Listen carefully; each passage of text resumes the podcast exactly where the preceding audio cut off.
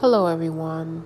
I pray that everybody's doing well out there on this beautiful Sunday night. Um, wanted to jump on here really quick and just let you guys know that you all are so beautiful, so beautiful, beautiful souls out there. And don't you guys ever forget it. And, you know, keep striving for better. Keep working on your flaws, because we all have them. Nobody's perfect. You know, you, you'll, you'll, you'll slip and slide, but just make sure you get back on that narrow path and continue seeking God and His glory, and just know who you are internally. You are a child of God, and that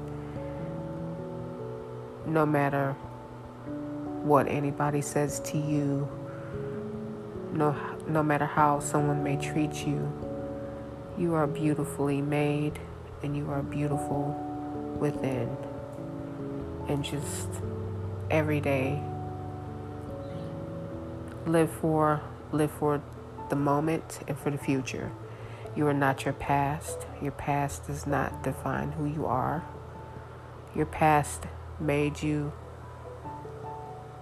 who you are today. Your past taught you what and what not to tolerate. Your past taught you mistakes not to make again. And you may have made them multiple times, even after you made the first one, but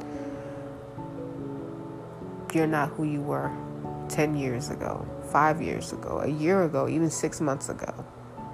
And keep, keep going. You're going to be just fine. Don't let your past block you for the beautiful future that's ahead of you. You guys have a blessed night. Stay safe. Um, subscribe to my YouTube channel, Healing is Power. You can also find uh, Healing is Power on the following platforms: Spotify, iHeartRadio, Pandora, and Amazon Music. You guys stay blessed, stay safe, and um, put God first over everything that you do. And focus on yourself and your goals. Shalom.